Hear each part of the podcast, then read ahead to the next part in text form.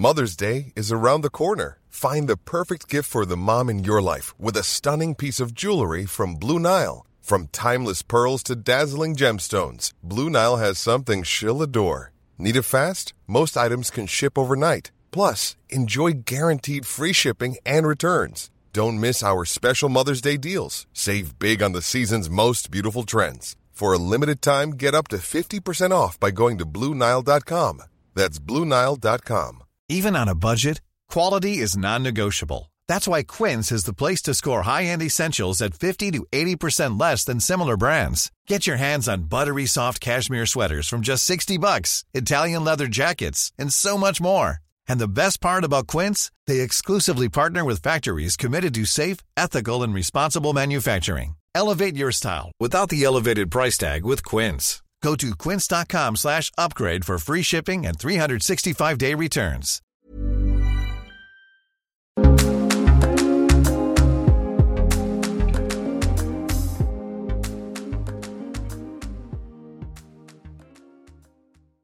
Hi there, welcome to Ireland's Birth Stories, a podcast for women to share their birth experiences.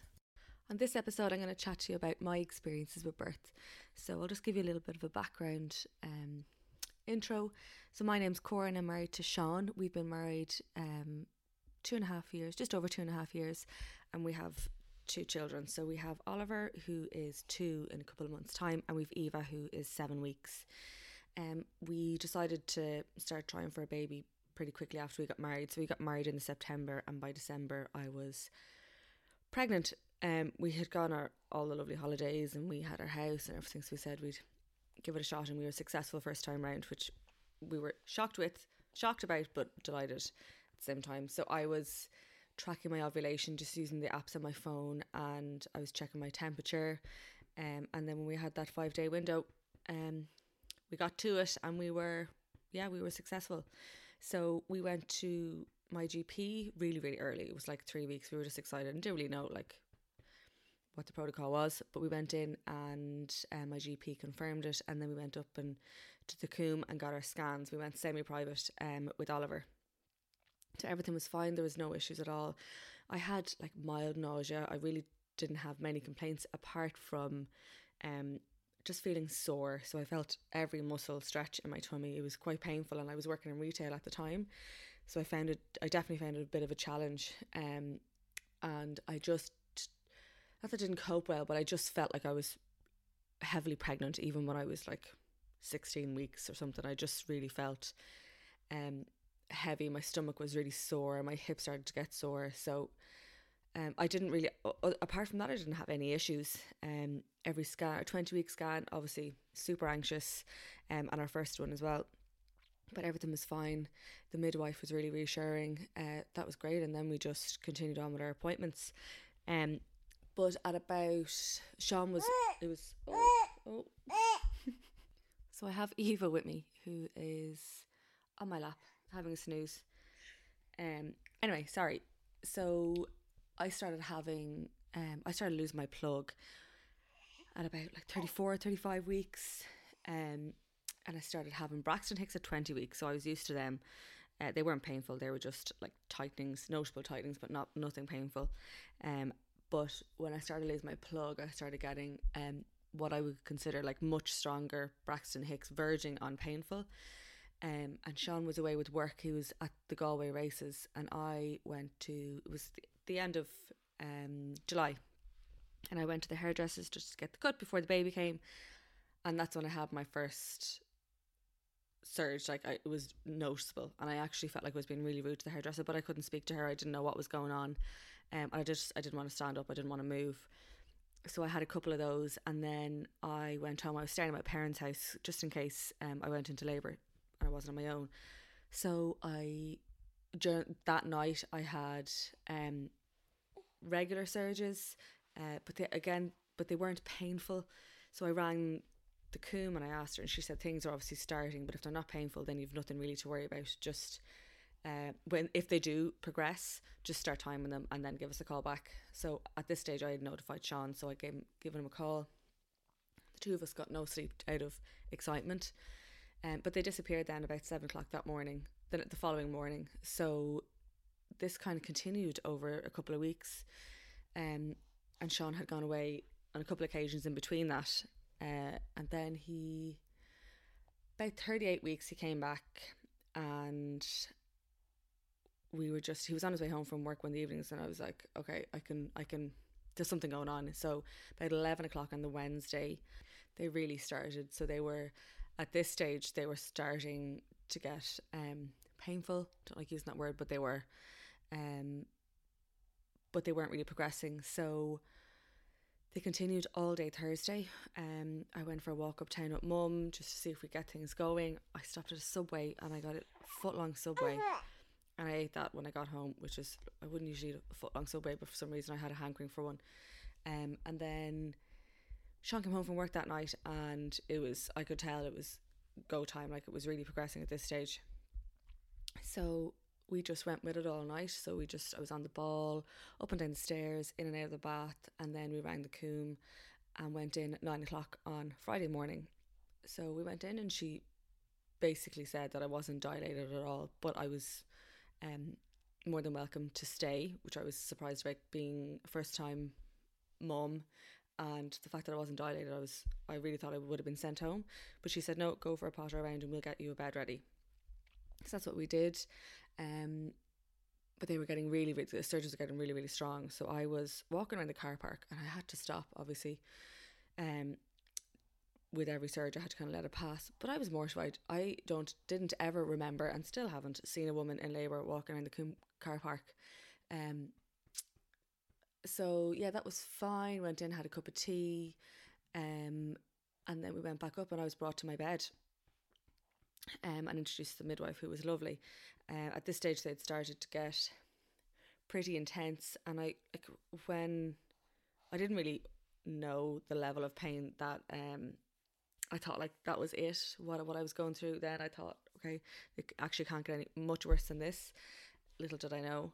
Um, so I was checked a couple of times, and I, I, I was like, the level of pain I was in, I thought, okay, yeah, I'm eight nine centimeters. But when they checked me, um, I was actually only three centimeters after a couple of hours. So they gave me some pethidine just to kind of chill me out a little bit, um, because they couldn't give me gas and air. It was too early. So the pethidine, I think I got about twenty minutes sleep, but it kind it relaxed me, so it let things crack on a bit. Um, and then the midwife checked me a final time before the end of her shift, and that broke my waters. So, but I was still only um, three centimeters at that stage. So yeah, there was a shift change there. I just I, I wasn't coping. I didn't really um I wasn't prepared for the level of pain that I was in. Um, but then the other midwife came in and she introduced herself and I just I couldn't I couldn't speak to her. I couldn't understand like how to deal with the pain at all. I, they just kept telling me to go for showers, and I did, um, and it did help short term. But it got to the stage where I was on like my fourth or fifth shower, and I just couldn't do it anymore.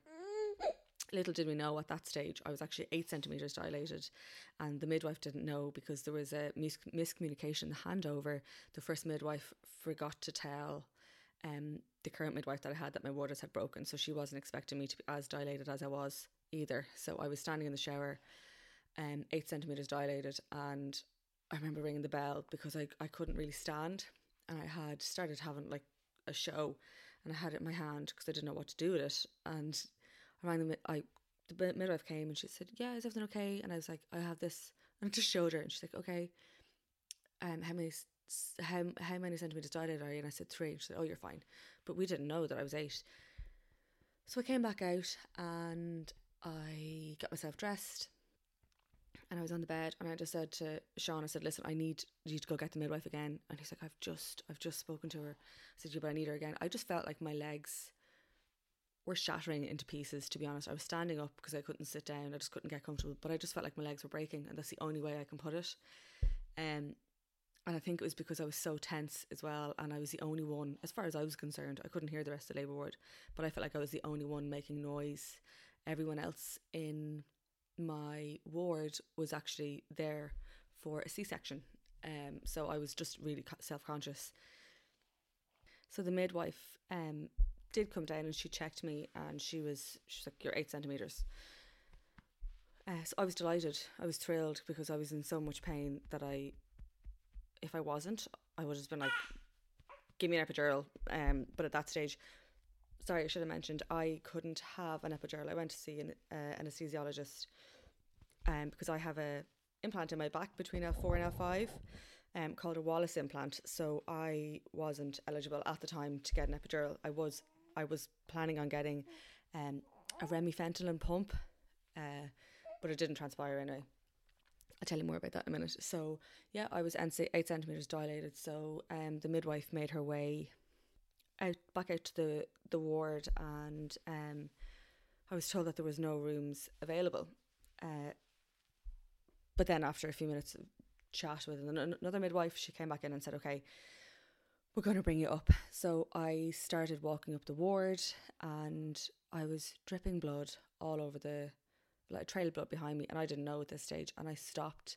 Um, mid surge outside the assessment unit and again it's not something that i would have done consciously but i was then after thinking afterwards there's women sitting in there and they're heavily pregnant or a neighbour and they're looking at me um, probably a pool of blood underneath me standing there in the middle of a surge. So that wasn't very pleasant, but I knew that they were just busy and um, that they were looking for a room for me. So I got to the top of the, the ward and the two midwives had a chat and I was sent back down again to my room, which was at the, the opposite end. Um, to the bed just to be checked, just to make sure that I was eight centimeters because there was another woman in the same position as me. And they asked me, did I need to push? And I said, yeah, because I started feeling the urge to. Um, and again, you're not aware of this feeling until it starts. You know, you're not, you don't just say yeah and not mean it. You know, when you, when your body's telling you to push, there's absolutely nothing you can do about it. So I walked back to the bed, got up in the bed, and she checked me again. She said yes. So they came down with a wheelchair and flew me up to the room. And at this stage, I actually thought Oliver's head was coming out. I thought it felt like I was sitting on his head. So they got me into a room, you know, the room with the with the birth pool. So ideally, I would have jumped into the pool, but at this stage, it was just too late, and it was. I felt like, um, not that it was a bit of panic, but I, I, I felt a little bit like a little bit of a rush as in all of a sudden I was in labour and we didn't know like 10 minutes ago. Sorry, all of a sudden I was about to have Oliver and 10 minutes ago um, I was on the labour ward. So um, the midwife, her name was Eilish or Eilish, and she was just gorgeous. She was exactly what we needed at the time. Um, we were both, Sean was obviously nervous, didn't know what was going on. The two of us, was a little bit of panic stations um, because the two of us were completely freaked out. Um, but she was just so calm. Uh, she was in and out of the room getting everything ready because we were, we kind of knew that there wasn't the room wasn't really set up um, because she was looking for stuff. But she completely calmed us down. She turned music on in the room. She told me to hop on the toilet. And I was like I don't need to go to the toilet but now. I fully understand why because it really helped. I think it helped open me up and get Oliver down a little bit further um, I was on all fours I was on the bag um, and it was there was like a swing as well that I could like put all my weight on, and that was brilliant. Um, and then they got me up onto the bed. So yeah, I was up on the bed. I'd say for about ten minutes, um, before I pushed Oliver out. Um, they like they they asked me to put my hand down so I could feel Oliver's head, which I did, and I loved because it kind of mo- motivated me. Um, but it, he was out with, within a few pushes. Um, I could feel, I could really feel my tear. So I had a second degree tear and I could really, really feel that. Not the way they say the ring of fire and the sting. I really, really felt that. Um, and but like there was immediate relief once he came out, and I didn't even think whether it was a girl or boy. I was like, he just came up onto my chest, put my hand on his bum, and I just lay there for about ten minutes, and then he latched on straight away and stayed there for about forty minutes. Um, but in between that, um, one of the doctors had come to stitch me up and I have to say that was the worst part about the whole thing was putting the local in. That was just that was excruciating. But then once that was in she stitched me up. I didn't know any different. Oliver was feeding away. Sean and I were just sitting there together staring at him so that that passed fairly quickly as well. And then I got to I just got up and had a shower um, which was so nice. It was lovely to be able to do that um, because I know women who have had epidurals or sections, they can't do that, and that's something that I really wanted to be able to do as well because I love I love getting up in the morning or shower just makes me feel better immediately. Um, but the only thing about the shower was there was a little mat on the ground which was supposed to obviously which was there for when you get out of the shower when you're wet, but it was like a murder scene. So there was blood everywhere because I'd obviously just given birth and Sean actually came in thankfully and cleaned it up. I think I don't know whether I don't know who had Oliver to be honest. The midwife must have, but he came in and cleaned it up because I obviously couldn't bend over, but I was mortified um, because it was such a mess and we didn't want to leave it like that. Uh, but I came out then and sat in the wheelchair and we brought Oliver down to back down to the ward. But we obviously had our tea or had our coffee and toast before that, which was lovely. Um, but we, the midwife actually brought us down to the ward, which is lovely, and she sat there talking to us for about 15, 20 minutes. Um, yeah, and I, I actually still hadn't slept, so I hadn't slept really since the Wednesday, and it was now Saturday morning.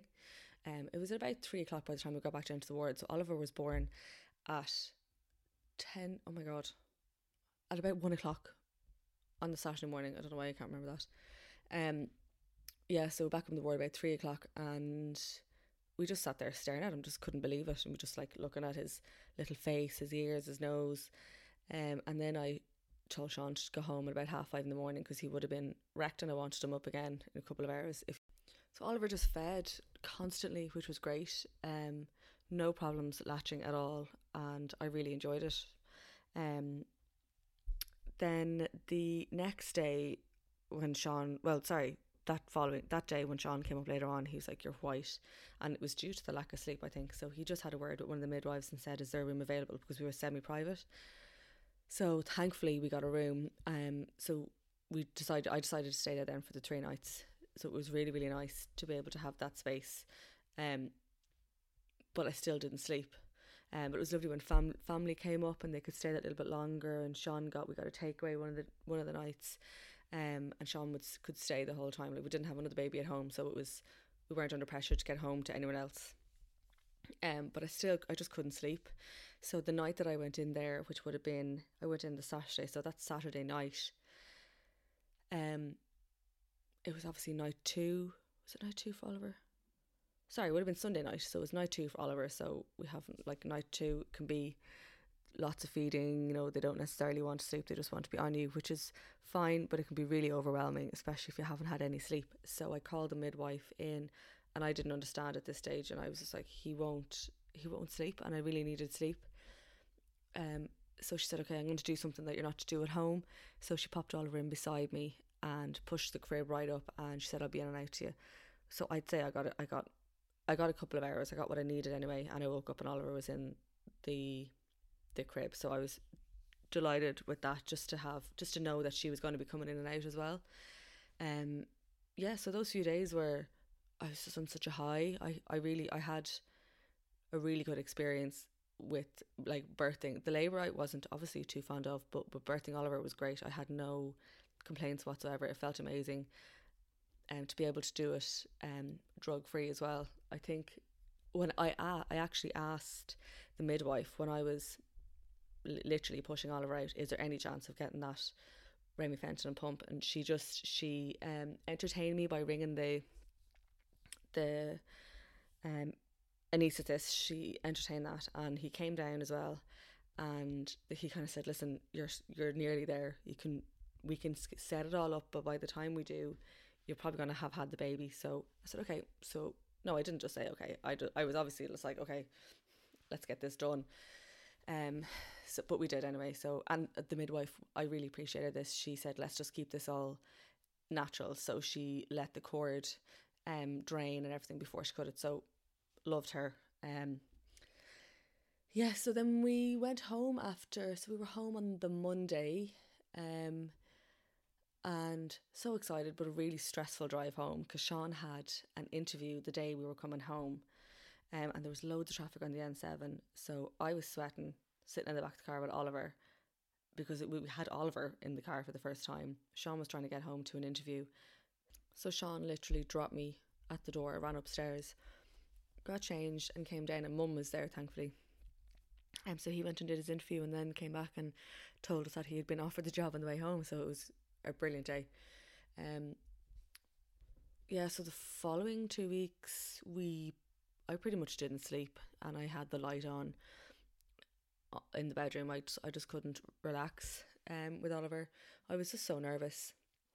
He fed, he fed really well. Um, but he started sh- showing signs of colic really early on. Um, so he couldn't. Um, his bowel movements were really irregular.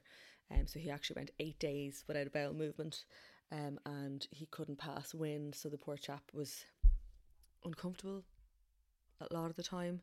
Um, so we did everything. We just YouTube, uh, Googled all the videos on YouTube of how to um, help him pass wind. So like we did the bicycle legs and massages, and it did help. Like every time I'd change his nappy in the middle of the night, I would do everything I could to help him pass wind, and it did help. Um, but no, he like he never he didn't really nap. Um, he'd have little cat naps, and he was awake a lot during the night, which is expected for a newborn. Um, but that was fine. Like I loved it. I didn't have another child to look after, so I literally just sat around feeding him, going for long walks. Then I'd stop at a bench, I'd feed him, and would walk on. So it was actually lovely. It's just him and I. Um, and then at about four months, so sorry, it, the breastfeeding journey was fine. I had no problems whatsoever. Um, I did like follow the book at the start and fed him every three hours, but then I just felt like it was easier just to feed on demand, which is what I did. Um, but then at about four months, I started feeling really, really, really tired. Um, even though he was sleeping, well, not four months sleep regression, but he had been sleeping better, um, or was getting longer stretches out of him and I was gaining a lot of weight, even though I was out walking a lot and I had.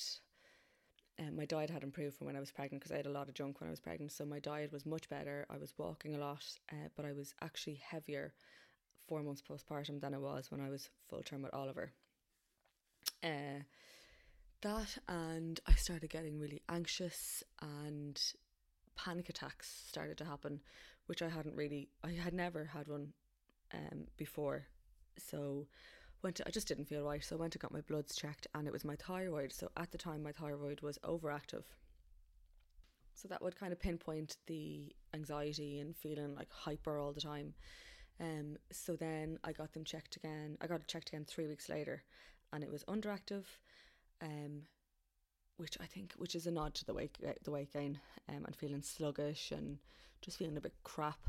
Um, so I got it checked again three weeks later. So it's your GP checks it for a little while to see if it's imbalanced or it is just under or over. So this went on for maybe three months.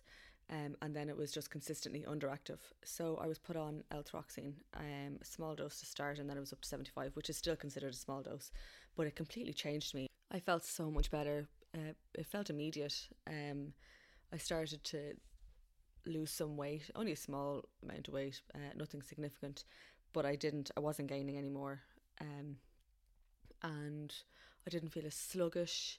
Um, my anxiety definitely uh, reduced, um, and I I think that was kind of because I wanted to get out and see people again. When my thyroid was underactive, which I could feel, um, I had no interest in going out and seeing other people.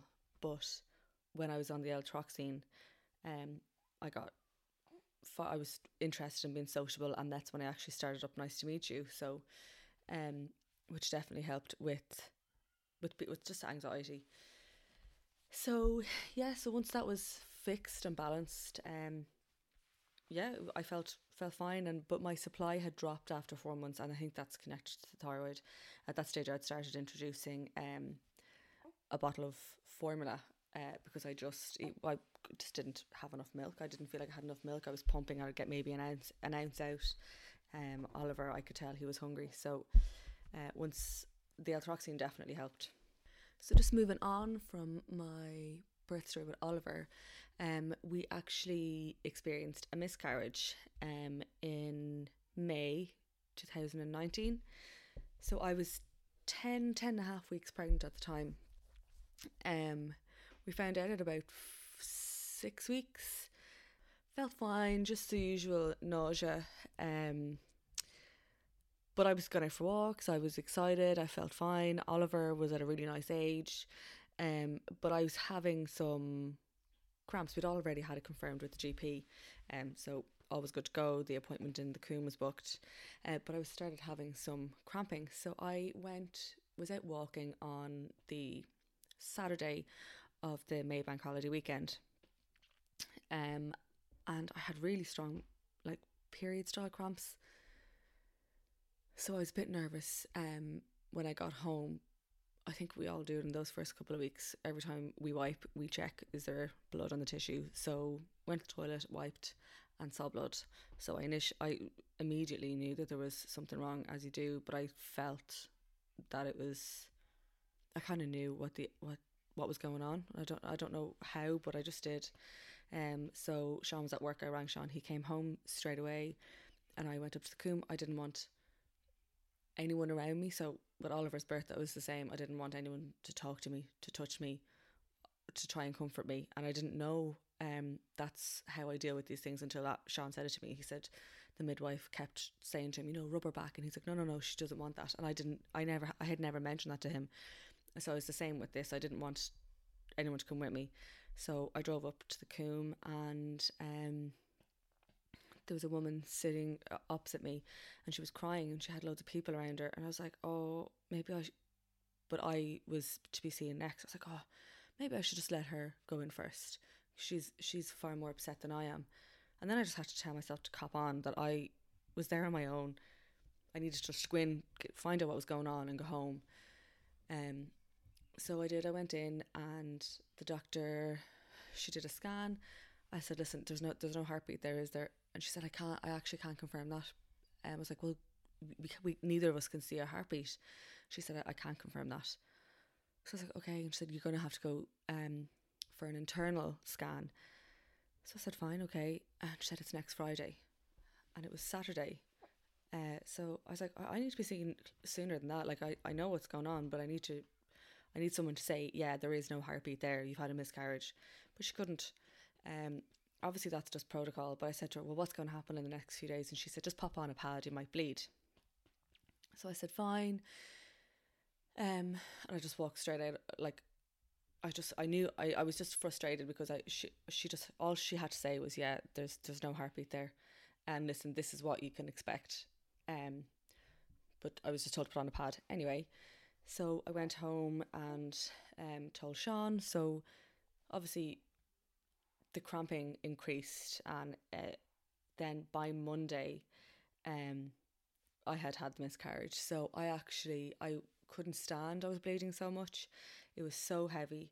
I passed everything, um, including the placenta. So what I was told to prepare for versus what I experienced was completely different. So I was in shock. I I just on the Monday, I was just in bits. And I probably should have, in hindsight, I probably should have rang the Coombe and went up and said, listen, I should have just went up to the Coombe because it was the blood loss was just excessive.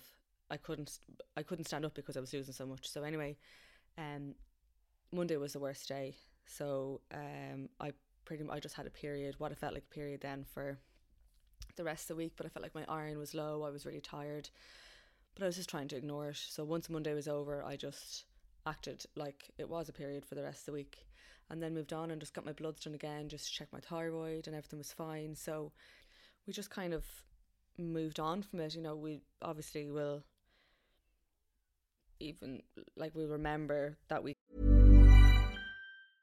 Mother's Day is around the corner find the perfect gift for the mom in your life with a stunning piece of jewelry from Blue Nile from timeless pearls to dazzling gemstones, Blue Nile has something she'll adore. Need it fast? Most items can ship overnight. Plus, enjoy guaranteed free shipping and returns. Don't miss our special Mother's Day deals. Save big on the season's most beautiful trends. For a limited time, get up to 50% off by going to Bluenile.com. That's Bluenile.com. Planning for your next trip? Elevate your travel style with Quince. Quince has all the jet setting essentials you'll want for your next getaway, like European linen, premium luggage options, buttery soft Italian leather bags, and so much more. And it's all priced at 50 to 80% less than similar brands. Plus, Quince only works with factories that use safe and ethical manufacturing practices. Pack your bags with high-quality essentials you'll be wearing for vacations to come with Quince. Go to quince.com slash trip for free shipping and 365-day returns. There's never been a faster or easier way to start your weight loss journey than with PlushCare. PlushCare accepts most insurance plans and gives you online access to board-certified physicians who can prescribe FDA-approved weight loss medications like Wegovy and Zepbound for those who qualify.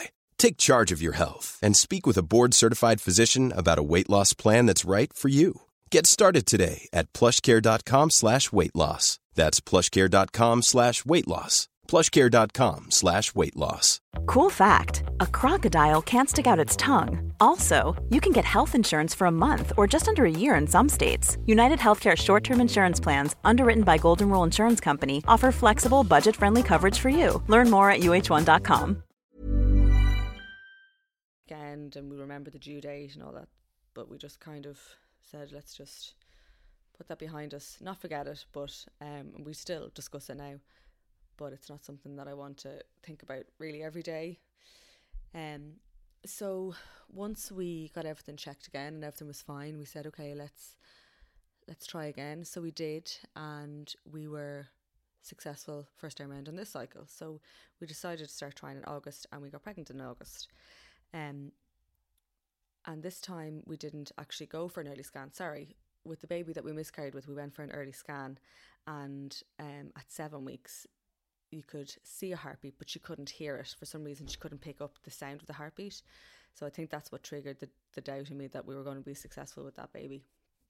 But anyway, we decided on um, our most recent pregnancy that we weren't going to have an early scan, that let's just um, go with the scans and the Coombe. So we decided to go semi private with the Coombe again. Um, and we went and got the pregnancy confirmed with the GP, and we had our 12 week scan. Everything was fine.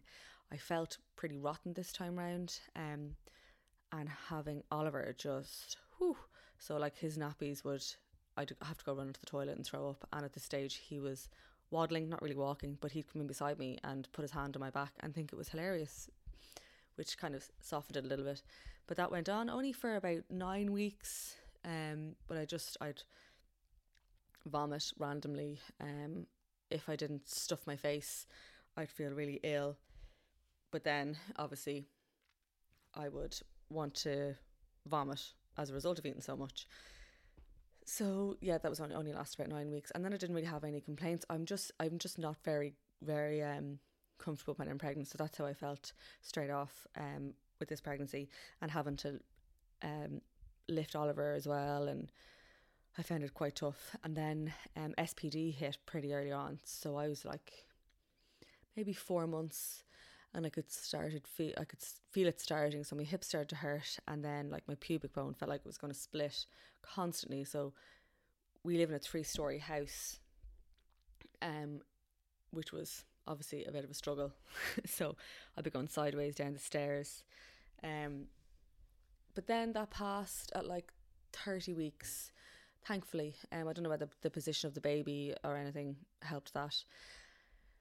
But the coronavirus was kind of looming around this. I remember um, in October I was out at a family dinner and we were all talking about this this disease that was in China, this infection that was in China, and we are like, oh my god, and you can uh, contract it through your eyes, and we're like, whoa.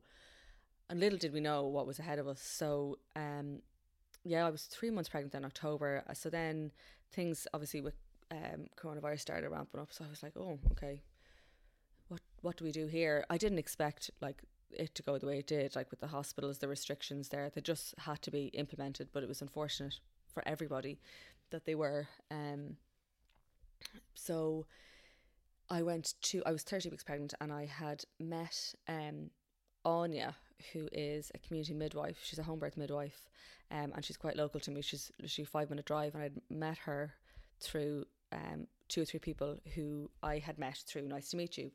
So I did the hypnobirthing, myself and Sean did the hypnobirthing weekend with her and I had already considered home birth at that stage, but I hadn't really discussed it with Sean that much. Um, I think it was because I I automatically assumed that he'd be like, no. Um, but after attending the hypnobirthing weekend, he was like, oh, you know, that that was cool, and it really, really was. Um, she's just her level of knowledge was amazing, and everything that she said just made sense. Um, like it's like it's nearly like common sense like oh yeah like even when she was talking about how when the baby comes down and there's a, a bone at the back of our pelvis that tilts out to make room for the baby but we lie on that that bone when we're on our backs giving labor, giving birth. So that made sense to me. I was like, yeah, well, why would we? Why would we be on our backs then? So we had had a little chat with her about home birth there, and there was another couple who were um, opting for home birth. So it was nice to meet them. Uh, so yeah, the hypnobirthing kind of gave us a little bit of an insight on how to deal with different different coping mechanisms and what you can actually do rather than because I had been cle- sorry at that stage I had been cleared for an epidural this time round, so I knew that I had that op- that option there if I wanted, but I didn't really want to go down that route. So I knew, but I also wanted to cope better than I did the last time. So I knew the hypnobirthing w- would help me because we were really I think uh, we just really reacted well to it. It was just it was nice to use the, the visualizations and listening to the music and everything. So that was a really really nice weekend. So over those few weeks, then I start, the coronavirus was really ramping up, um, and I started thinking about home birth even more. Uh, but I said to Sean, I actually can't see myself giving birth in the sitting room, which means I can't do it. So I put it out of my head. Um, and then I started to revisit. I was like, oh no, I actually can see myself giving birth in the sitting room now. I can see the pool, I can see where it's going to go, I can see where everything is going to go. So maybe that means I, I'm ready to do it. Um, so Shonda says, I just want to, I just want to have a chat with Anya, which I understood. So Anya came over and the two of them chatted away and she answered every single question that he had. Um, so we decided to go ahead. We decided, okay, we're going to go for a home birth, and I was so excited and I felt really relieved. Um, it was something that I was going to do even before the coronavirus hit. So I think it was just, um, it wasn't a choice that I made because of the coronavirus. That was obviously definitely a factor, but I I was going to do it. I think I was going to do it um before the coronavirus anyway. I had all, all, spoken to the consultant before, and I said, "Listen, with the way things are going, I've been considering home birth. I was considering home birth prior to this. Do you think it would be um, a wise option?" She was like, "I never even thought of it, but yeah." So I, I was really, I was delighted to have her support because it's not always the case. Um, so she signed it off there and then. She said, "If there was anyone who was a candidate for it, it would be you." So that was great. So that just gave me a boost as well. So I, I knew we were making the right decision. So then we told my my parents, um, who were not shocked, but they were just they we, we needed to tell them um the procedures and we told them all about Anya, about the service, about how amazing the service is, and a lot of us don't know a lot about it. So then they were delighted with our choice. They trusted our choice, um, and yeah, we didn't really tell many people. I told a few neighbours here. I didn't want anyone to come down and to see an ambulance arrive outside the door um, and be worried and not know what like why it was there. Um, so we just got everything ready. Then we got the house ready, which was really exciting. I loved kind of like I loved getting our bedroom ready and knowing that we didn't have to go to hospital. So like after birth, that would be the next place that we'd go. And it'd be lovely, clean, clean sheets, everything ready for us and the new new baby. so yeah, we got everything ready. We got a, a pool off Gwen, who I previously interviewed. Um, she's actually our first interview. She's a home birth as well. She had a home birth as well. So um, I used her pool. Um, and we got all the other bits and pieces we needed. So the pool liner, the hose, the hose attachments. So we were we were good to go. We did a trial run. We knew how long everything would take. So Anya was doing her um, visits and she did she saw me every two weeks and then she saw me weekly um 36 37 38 39 weeks so I had I had Oliver at 38 weeks so I really expected for some reason that I would go early with Eva as well um this stage we didn't know whether we were having a boy or a girl so at like 35 weeks I started having not a show but I started passing I had a bit of my plug every now and then um, but I never had a show like I did with Oliver. Um, but I just I was starting to find it difficult to walk. I felt really really uncomfortable. I felt like I had a baby between my legs all the time. Um, like I was trying to bring Oliver out for as many walks as I could because I knew it would be more difficult. I thought it would be more difficult with a second baby. It's not by the way. Um, so I was trying to go for walks with him, but I was literally waddling and I couldn't go very far. I'd bring him out with his car, toy car, and then I'd have to have him and the toy car under my arms because he wouldn't come home. You know, I just couldn't do it anymore. So, um, both myself and Anya thought I was going to go much sooner than I did. So she was doing her checks, everything was fine. Baby was really, really low every time. Um, and then uh, I was having, so I had Braxton Hicks pretty much the whole way through the pregnancy. So, but they were again, they weren't painful. But I was having false labour pains for for about two weeks beforehand. So I'd go to bed and I would be fully prepared to go into labour because I would have I would be having these gentle surges. They weren't painful, but they were there. I'd start timing them, they wouldn't progress. I'd I'd fall asleep and I'd wake up and they'd be gone. So this happened for about two weeks, and it was so frustrating. I'd constantly think I was just exhausted from like the excitement. I think, okay, this is it, this is it, and it would just it just wouldn't happen. And I remember on his last visit, it would have been thirty nine weeks. She's like, I pro- this is going to happen. I promise this is going to happen because I actually felt that it just wasn't going to happen, and even though like it obviously was, I just nearly lost hope. Um, and then at thirty nine and five, I was up in bed, and twelve o'clock, I felt a surge, and I was like, oh, that's different. That's a definitely a different one to the ones that I'd had for the last few days. Um, so I didn't say anything to Sean. I just lay there silently and I started timing. And I was like, oh no, this is the real deal. So I woke Sean up at about half one. I said, listen, I'm like, I think I'm in labour. So I rang on Anya and because they were quite uh, close together, um, but they weren't that long. Uh, so she said, listen, ring me again. Do you want me to come over? I said, no, I'm just letting you know. Um, I don't like. I didn't like making that phone call. I felt like I was. I did wake her up, but afterwards I was like, oh God, what if I don't go into labour? Like, actually active labour for a long time. But anyway, I um. So that that continued. Uh, she said when they got when they got longer and shorter, ring me again. So I said okay. So I went back to bed, um, lay there for a while, and then they just got really really painful. So I had a plan in my head when when I started when I was in labour that the two of us would get up and we'd change the bed sheets and have the room ready and we'd play we had a playlist um and that's exactly what we did. Oliver didn't hear us. He was downstairs asleep. Um so we just pottered around the room changed the bed sheets. I put on a necklace that my friend got me. It says mama I said I'd said to myself when I'm in labour I'm going to put that on. So I did.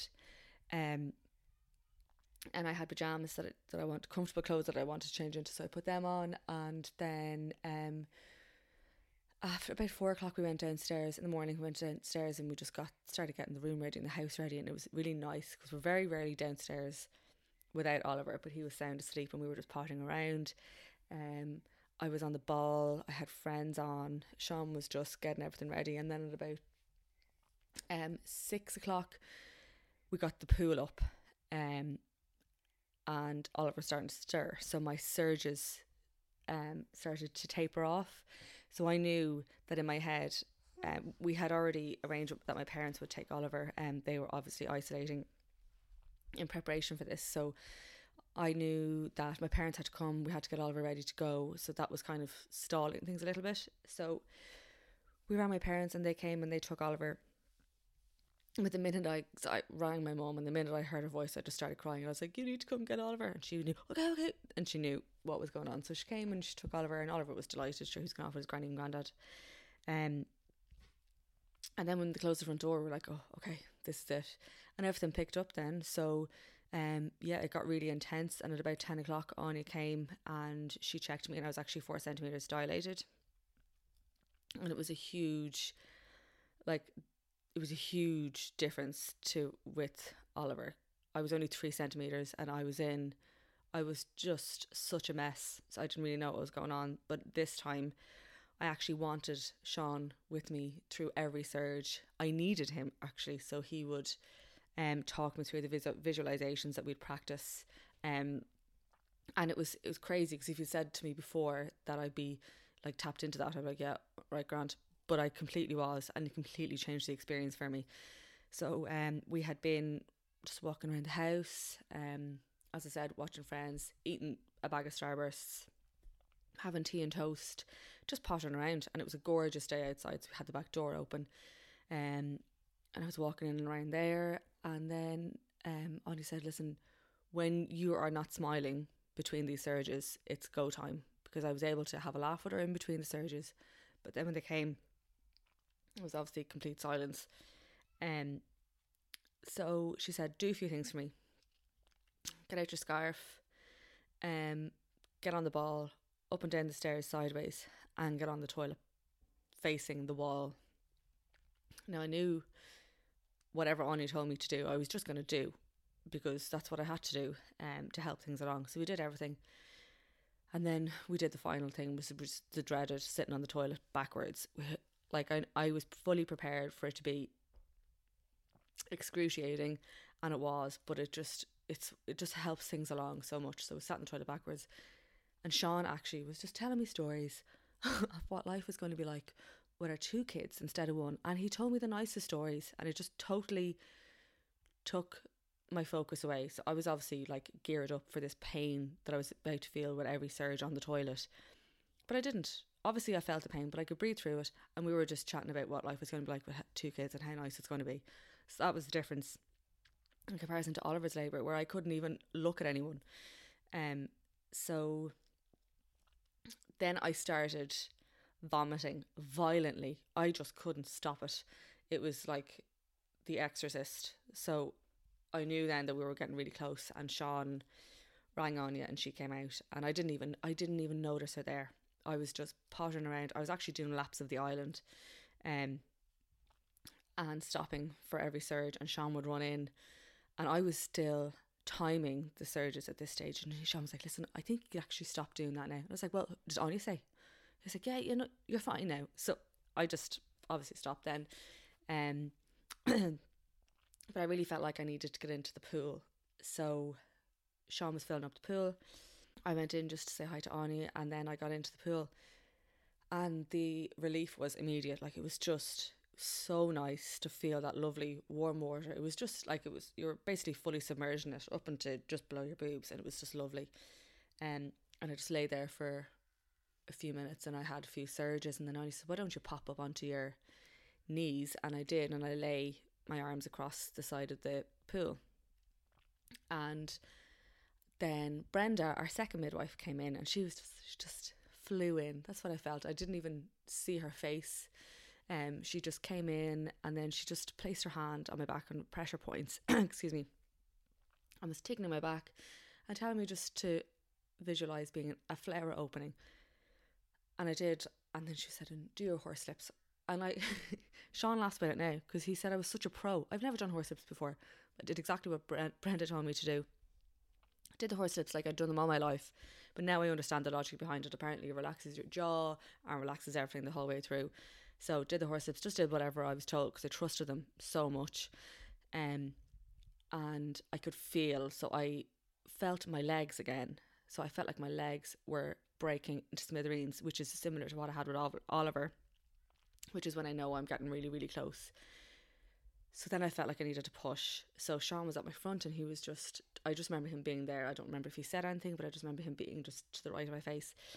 So I started, I said, I was doing my up breathing throughout like the labour to help me through the surges. And then I said to Anya, do you think I can do when I do my down breathing? And she's like, if you like, basically like whatever your body's telling you to do, just do it. And that's all I needed to hear. If she said yes to me, I would have been like, right, down breathing, I'm going to start now. But how she said it was just like, if you like, okay, yeah, no, I would actually like to do it. So I started the down breathing, and then that just was the game changer. Then that was time to time to go. I just felt um, Eva's head coming down. I felt her head there. Um, I was I just went my body, so I was pushing. Um, and what I felt what I thought I was pushing out was was her head was actually her waters. So she was born in her in her sack. So I the two girls could actually see her head in her sack when I pushed out her head. So I remember at one stage I felt like I had like their diameter, their whole their circumference of her head was just sitting there half in, half out. And I was like, Oh mother of God, like do I have to wait for a whole for another what three minutes before my next surge comes to push the rest right. And I was like, okay, no, that's what I have to do. So I was just I was just lying there, and then I then the next surge came. So okay, and then her head popped out, and then I could actually feel her heartbeat against me, um, inside me, because she was obviously uh her head was out and her chest was was against me, so I could feel her heartbeat, and it was so strange. But it was that quiet, it was that um, it was just a lovely environment. We you could have heard a pin drop, but it was really really relaxed. So then um, I just heard Anya say, "Here's baby," and she came up in front of me, and I held her. I sat back, and she came on my chest, and she had the excuse me, the membranes um, of the sac on her face. So we actually have a video of me giving birth. Brenda took one, um, which I'm so grateful for because I watch it all the time and cry, obviously. But I took the membranes off her face, and Sean actually touched it and said it's like silk. Um, yeah, so that was that was amazing. Um, and we just sat there. I sat in the pool for maybe 20 minutes and she latched on straight away. Um, and it was like, it was, it was just surreal like that. It was like, okay, I've just gave birth in my sitting room and it wasn't, it wasn't stressful. I don't, I wouldn't consider it as painful as Oliver's labour and birth because I wasn't as stressed. So my body wasn't as, wasn't tight. Um, I had the support of the two girls, I had the support of Sean, and I wanted it like I was receiving it. Whereas, um, with Oliver, I didn't, I didn't want it. So we then um got me up on the couch, uh, both myself and Eva up on the couch while I went through the final stage. So delivering my placenta. So I just lay on the couch and um I only it was only afterwards after the placenta was out yeah, no, we'd cut the cord, we'd cut the cord, in the pool so the placenta was out. I said, oh, you, you didn't give me an injection, did you? And she said, no. So I remember in the Coombe, they give you an injection and I had nothing at home. And it wasn't afterwards. I was like, that was completely natural. There was nothing involved there whatsoever. whatsoever. So I was, because that's what I wanted originally with Oliver, but I was so caught up in everything that I just didn't even, didn't even enter my head to say, no, I'd actually prefer not to have the eject- injection. Um, and then I, ha- I actually had a second degree tear. Um, I didn't feel myself tear with Eva. I did, as I said, with with Oliver, and I think that's due to the fact that I in my positioning. So I could feel Eva's head coming out. Didn't really feel Oliver's head coming out. I only felt the tear. Whereas with Eva, I felt her head and didn't feel the tear. So that was because I was forward rather than on my back. Um, but Anya just stitched me up there and then on the couch. Um, but the the only thing is with, I think it's just with second with subsequent pregnancies is the after pains were shocking. Like I couldn't I couldn't focus on anything else for a few minutes because they were so painful. Um and obviously when Eva was feeding, um your uterus is, my uterus was shrinking, which was causing the pains to be even more severe. It was awful. I actually took painkillers um and I felt like I was kind of getting annoyed at myself because I was focusing focusing on the pain, but I was like, just enjoy what you what's going on right now. So Sean then came in with the t- toasted ham and cheese sandwich, which we discussed beforehand, and then he was outside having some with the girls, and I was I rang my parents on Viber when Sean came back in and did a, a like a voice call, and my mum thought I was just ringing to have a moan that I was in labour, and like we actually it was just it was the three of us, so that was really really cool. Um, and uh, Brenda actually came in to show me the placenta, which was which was deadly because our, our first midwife had done that as well. Um, so it was cool to see where the two babies had lived. Um, so yeah, I was on the couch for a couple of hours actually, and then um, Anya and Sean just cleared up the room, and then Anya left after a couple of hours, and it was just Sean and I. Um, before we were kind of nervous because we were like, oh God, you know, we don't have a bell to ring in case we want someone, but when it came to it, we were fine. We actually just went upstairs um, and we had a pizza.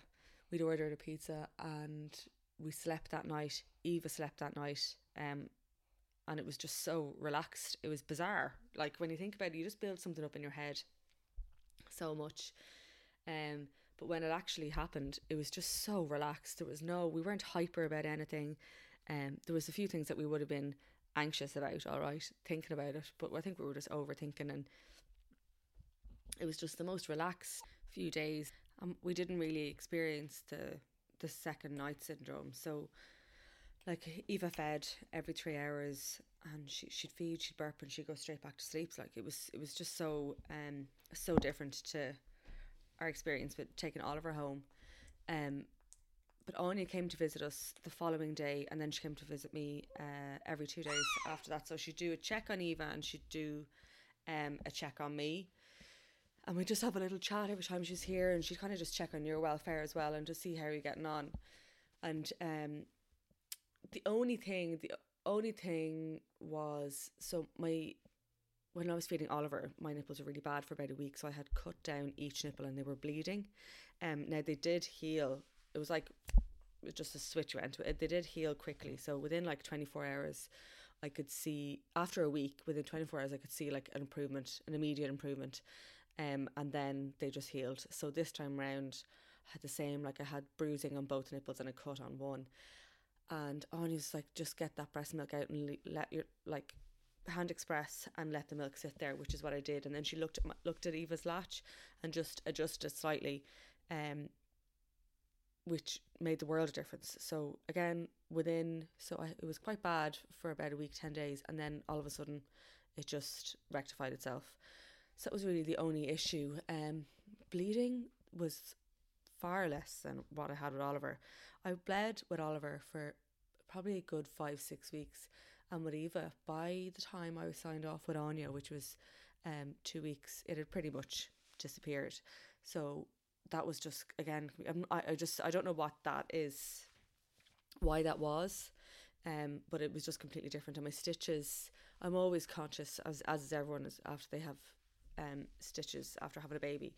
You're super conscious of them. You're super conscious of yourself in there. So I was a bit self conscious and did feel um, a bit funny, but they were fine. Like the stitches were were fine and everything. It's fine now. So um, I didn't have any. I had no issues, and the breastfeeding is still going great. Um, my thyroid, I just got checked, so hopefully I'll have the results in a few days. But I think, I think it's been a success all round as as far as I'm aware. And Sean Sean um, thinks that Eva is such a chilled out baby, which she she really is, um, because of the whole experience. And I'm definitely I know we are on our second child, um, so it, you are a, a lot more relaxed, but I definitely feel far more chilled out. Um, than I know I would have been if I went, went into the Coombe. I really feel for those women that have had to go into the Coombe without the support of their partners. It just breaks my heart. Um, it's such a huge it's just a massive experience to go through, and especially if it's not the experience that you hoped for, uh, you really need the support of your partner. So I hope those women have found some sort of comfort, and I think offloading it, you can go into the Coombe and actually get a debriefing of your birth. So I know that helps a lot of people, and some people find it quite cathartic. So if that's what you need to do, then make your appointment and go in. And I'm not sure if it's you can avail of it at the moment, but it's definitely something that helps mums or even just chat to a friend and tell them that you're going to go into detail, but that's what you need to do. Um, especially if you've had a traumatic birth or a birth that wasn't necessarily what you'd hoped for. Um, but that's that's my my story. Um, I hope you enjoyed it. I recorded it a few times, if I'm being honest.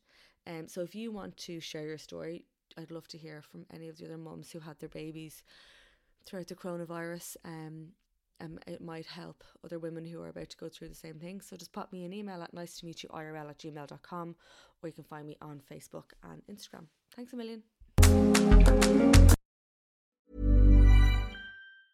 A lot can happen in the next three years. Like a chatbot may be your new best friend. But what won't change? Needing health insurance. United Healthcare Tri Term Medical Plans are available for these changing times Underwritten by Golden Rule Insurance Company, they offer budget-friendly, flexible coverage for people who are in between jobs or missed open enrollment. The plans last nearly three years in some states, with access to a nationwide network of doctors and hospitals. So for whatever tomorrow brings, United Healthcare Tri-Term Medical Plans may be for you. Learn more at uh1.com. Hey, it's Danny Pellegrino from Everything Iconic. Ready to upgrade your style game without blowing your budget? Check out Quince. They've got all the good stuff shirts and polos, activewear, and fine leather goods, all at 50 to 80% less than other high end brands. And the best part? They're all about safe, ethical, and responsible manufacturing. Get that luxury vibe without the luxury price tag. Hit up quince.com slash upgrade for free shipping and 365 day returns on your next order. That's quince.com slash upgrade.